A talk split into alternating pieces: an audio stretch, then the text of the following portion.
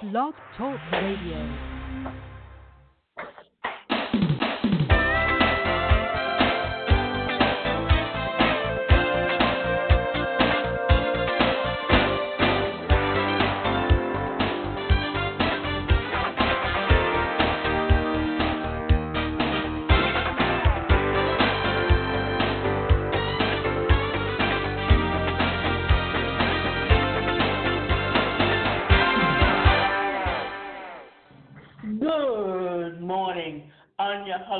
Davina Shinsky, and you're listening to Live Without Limits. Today's show is titled Positive Thinking Won't Make You Rich, but this type of thinking will. And why are we talking about positive thinking? Because if you have a good attitude, if you believe in the things that you're saying, and if you believe in yourself, if you can improve your self esteem, then your outlook on life will be better. And just like in the laws of attraction, when you have a good outlook, then you're putting out a lot of positive energy. And that positive energy will come back to you a hundredfold. How many times have I heard people who go to church on Sunday, and what do they do? They give tithes. And why do they give tithes? Because that money will come back to them tenfold. You can control two things your work ethic and your attitude about anything, said Ali Krieger. Whenever you're feeling down on your luck or efforts, how many times have you heard someone say, just be positive? It will be okay. Or how many times have you told yourself to keep your chin up and that things will look better in due time? I think we've all experienced and done this at some point. When I was working hard to get rich, I repeated these phrases to myself all the time. I did everything to try and stay positive. When things got hard, within one day, all of that changed. I'm going to go back. To tell you a little story that I was born in 1951, and back then you had a, a lot of children being born with cerebral palsy, and to differing degrees. But we lived in a society at that time that did not even recognize its disability community or even acknowledge that they existed. Therefore, there were no laws that guarantee people with disabilities the right to an education. There were no laws that guarantee people with disabilities the right to employment.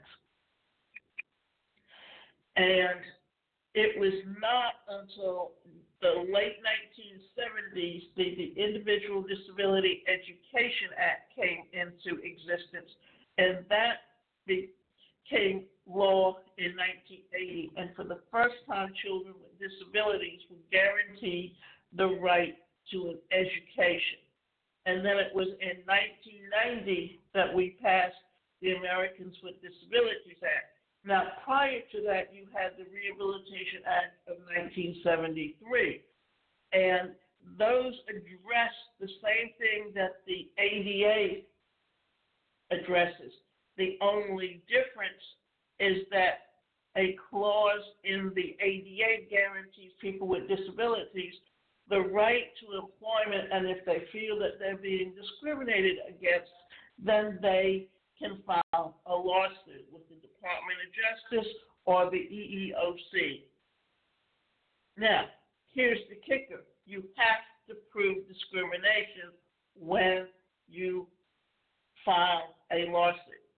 And because people with disabilities were not even recognized and society didn't even admit that we existed, then what happened was many of those children lived at home.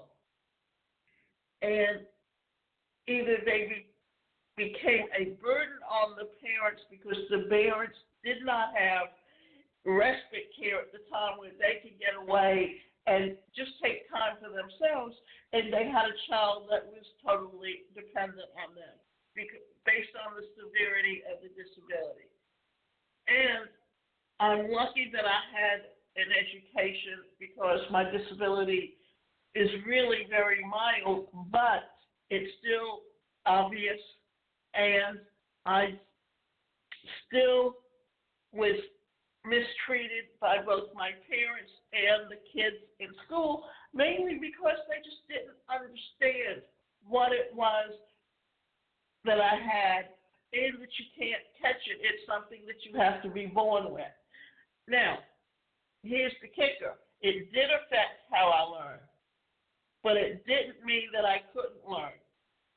And the opportunities that I've had in life came because I believed in myself. Because whenever anyone would tell me I couldn't do something, it was like putting a red flag in front of me and daring me to prove them wrong.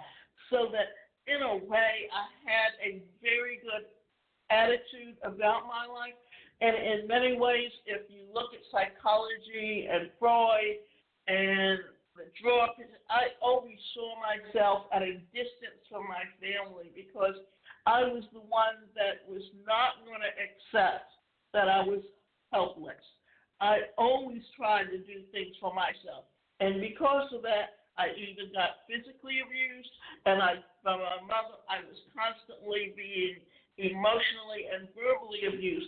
And the sad part was that was the only way they knew how to deal with things because that was what the home that they grew up in. And we don't realize just how the attitudes we have today come from when we were children and the things that we were told at that time. I was done with positive thinking, and it was when I flipped that thought around that things really started changing and looking up, and the fun started. So let me tell you what happened to me that I understood that what was going on around me was not right. And I knew that I believed in myself to an extent, but I also knew that I had low self esteem because those were the things that I was constantly being told by my peers, by adults, and that was because that was the attitude at that time. And only when I started studying psychology and I started understanding about the different concepts, then I began to change. I began to look at what was going on around me, and I began to become the person that I truly wanted to be and not let them tell me who or what I was and because of that, it made me even that much more estranged from my family. Because if you look at a family unit, each person reacts a certain way and, and does things a certain way, and that's what makes those relationship works. But if any one of those people change and don't react the way that they were expected to, then there is definitely a breakdown in that family, and things are going to change. And either they're going to try and bring you back into the fold, or you're going to have to disassociate yourself from them. What do I mean?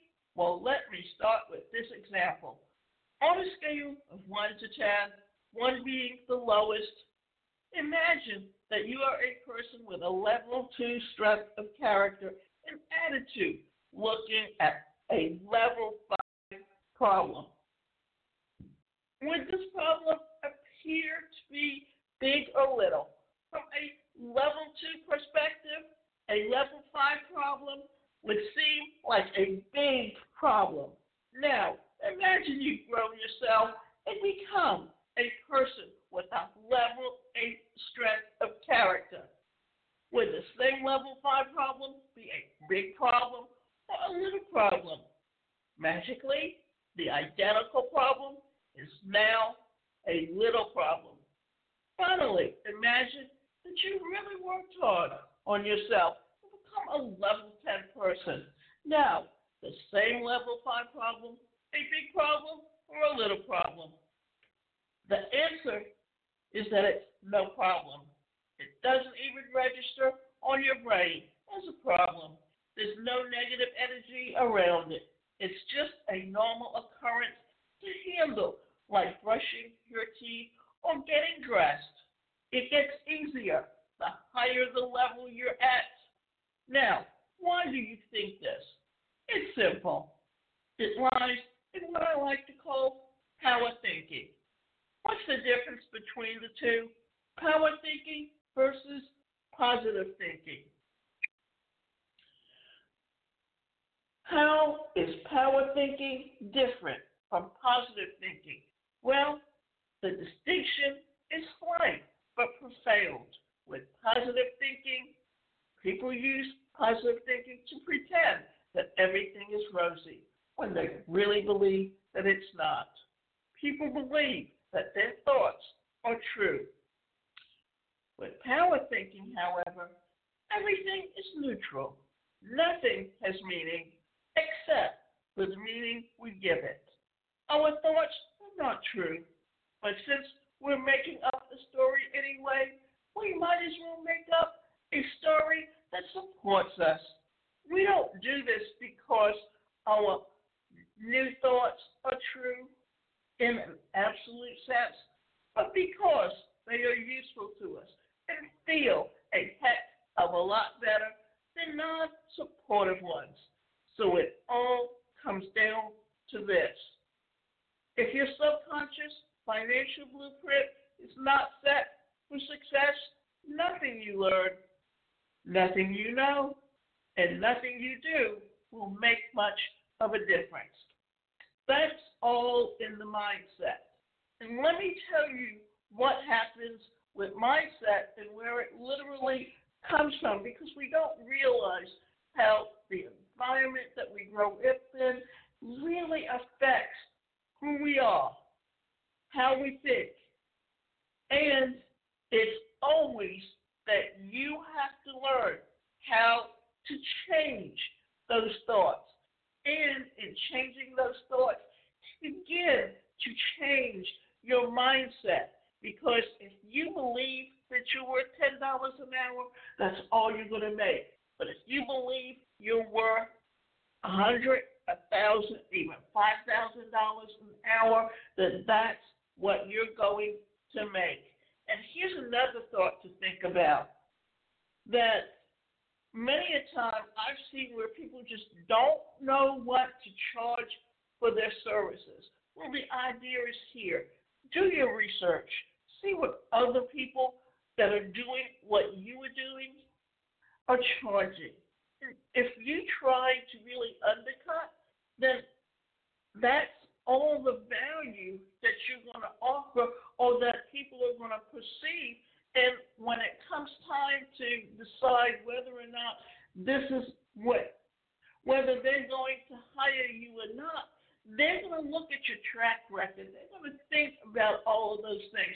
And they're going to know that even if you decide later on that you want to go up in price and you're going to cut that because you don't offer value in what you are offering, then why would they look at want to be paying more for your services or to even you be able to even offer them an upsell or any product that you have? After 14 years of struggle, I finally changed my thinking. I went from positive thinking to power thinking. And the first thing I did was commit to my success, stay focused, dedicate 100% of myself, and play the money game to win. I swore I would focus and not even consider leaving the business until I was a millionaire or more. I became a level 10 person. This was radically different from my previous efforts, where because I always thought short term, I lacked focus. I would constantly get sidetracked by either good opportunities or when things got tough.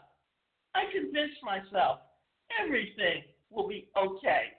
Positive thinking I kept my eyes and ears peeled to any opportunity that came my way. It's not enough to be in the right place, the right time. You have to be the right person in the right place at the right time.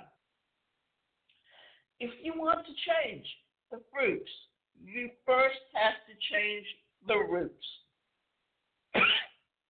what that means is, and to me, what that means is that in my case or in certain people's case that I've worked with, I've seen where, and you see this happening more now than you did in the past, and people think that just because someone's a celebrity that they have it all. Well, that may be true to an extent when it comes to money, but emotionally, are they meeting each other's needs? And how is that? And also, remember this we are made up by our experiences and the things we went through as children, and what, what our expectations are in a relationship, and who we are today. What someone wants in their 20s is not what they're going to want in their 30s. What they want in their 30s is not going to be what they want in their 40s because as you age, your needs change from day to day, your needs change. So no matter what you're getting in a relationship today, it may not work tomorrow. So that, and it doesn't mean that you don't care about each other.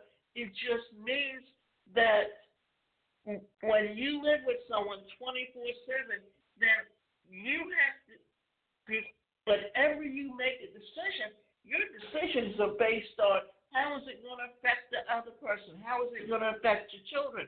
But when you're living alone, the only person you have to be responsible for is yourself, and is it going to make you happy? And what you get from a relationship at one at one point may meet those needs at that point, but isn't going to meet your needs 10, 15, 20, or even 30 years later. Remember, back in the 50s, in the 20th century, and the and earlier, what was going on? When couples got married, good or bad, they stayed together, whether they were happy or unhappy. But once the 60s came along, once you started seeing people like Bob Dylan and, and their mantra when you started seeing things like the flower, the music started changing. Then, and the flower children are the terms that we use and what they call the hippies. But all of that was a changing of the cultures, of the thinking, of, of what people wanted. So therefore, what was happening was that you started seeing more openness, more expression of things and how all of those things affect who we are today and what we want in relationships also changes. So, if you want to change the visible, you must first change the invisible. In every forest, on every farm, in every orchard on earth, it's what's under the ground that creates what's above the ground.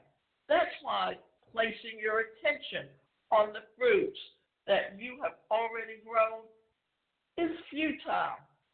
You cannot change the fruits that are already hanging on the tree. You can, however, change tomorrow's fruits, but to do so, you will have to dig below the ground and strengthen the roots.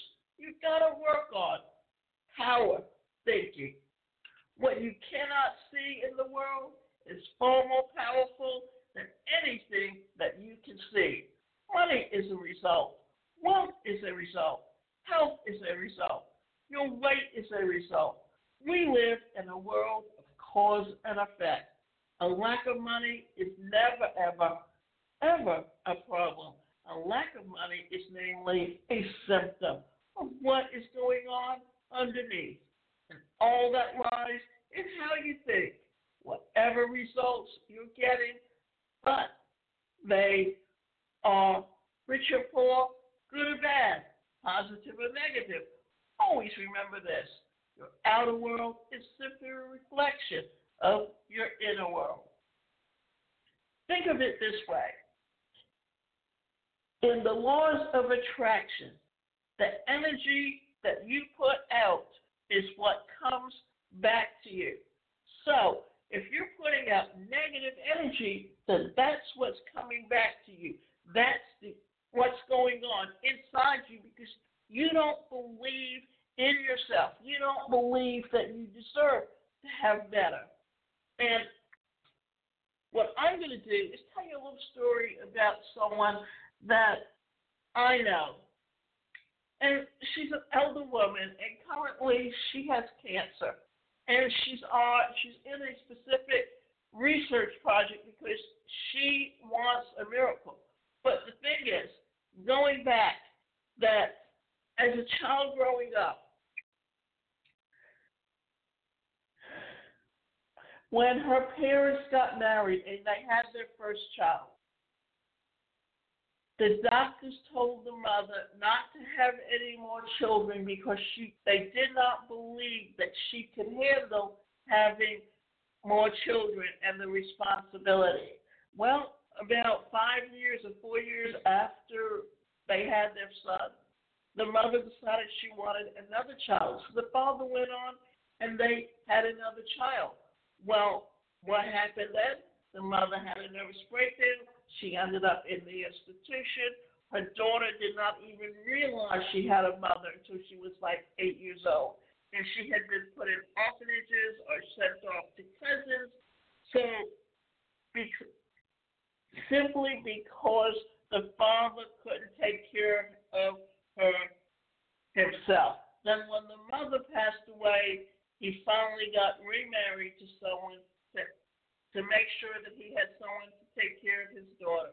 Well, she always felt unworthy. And then when her father passed away and left all the finances to her brother, then she felt even more unworthy. But back in those times, when women got married, that was expected that the husbands would be taking care of them and taking care of all their financial needs.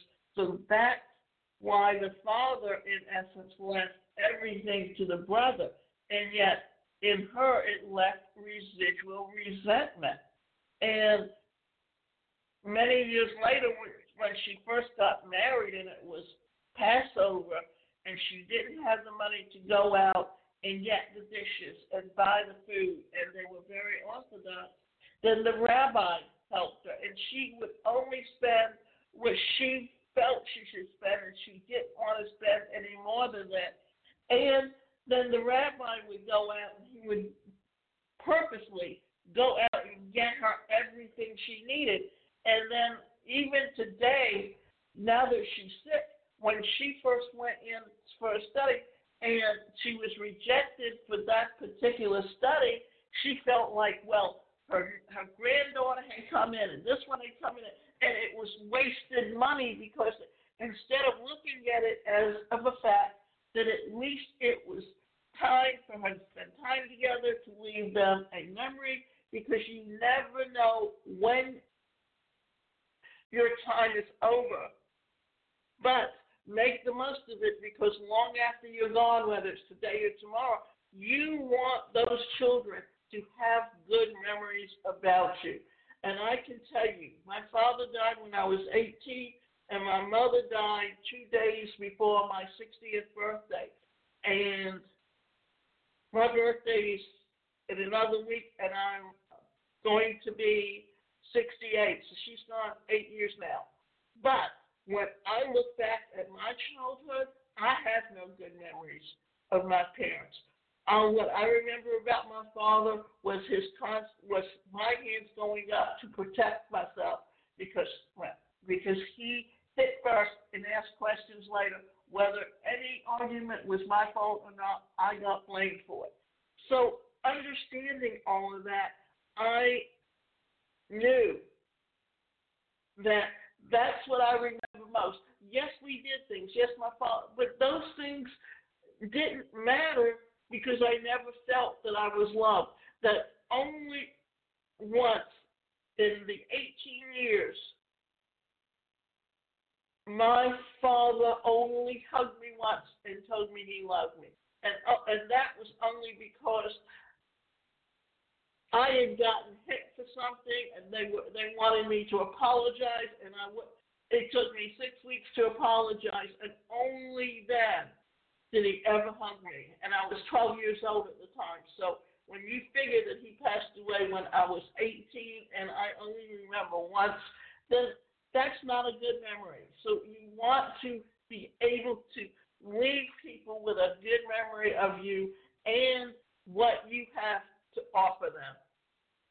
In other words, everything you see and don't see in your life, do or don't do in your life, everything you have or don't have is a result of who you are on the inside.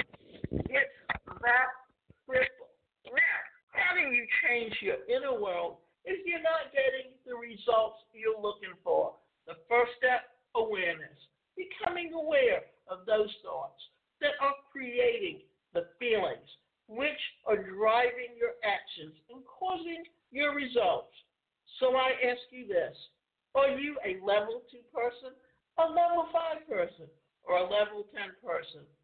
Are you being held back from living the life you've always wanted because of positive thinking? If so, join me for my free web class and learn to think positively. You want to be living life to its fullest by fully taking control of your thoughts, feelings, and emotions. You want to be fully aware of yourself and make choices based on your inner power, not judgment or fear. Judgment and fear will keep you from having what you truly want in life, and that's no way to live. And remember this that how you live your life, the things that you believe in, the causes that you see, that it's all up to you to see yourself as the person that you want to be. And remember that it's all about positive thinking. The way you think about yourself, the way you believe in yourself, in your abilities. And here's one final thought that as a child, you're constantly hearing people say things, and for me, it was, You're not okay. If you've ever heard of transactional analysis and the, and the four quadrants, I'm okay, you're okay. I'm not okay, you're okay. I'm okay, you're not okay. I'm not okay, and you're not okay.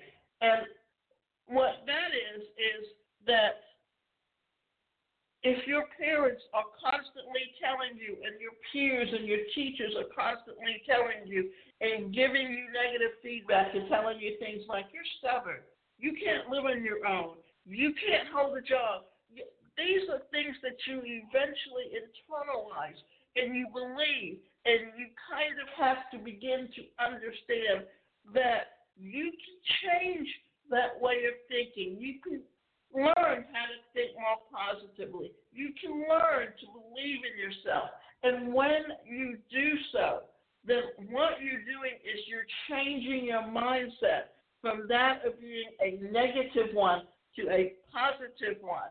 And remember, you can go to my website and you can, which is the number one, personalcareercoach.com, and you can sign up for both individual or group coaching, and you can sign up for any one of my courses to learn how to believe in yourself and change your mindset.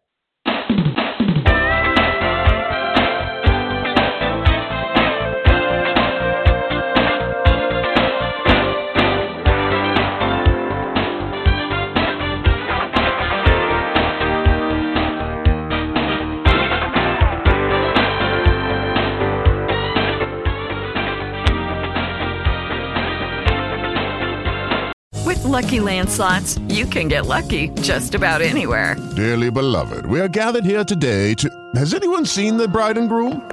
Sorry, sorry, we're here. We were getting lucky in the limo and we lost track of time. No, Lucky Land Casino, with cash prizes that add up quicker than a guest registry.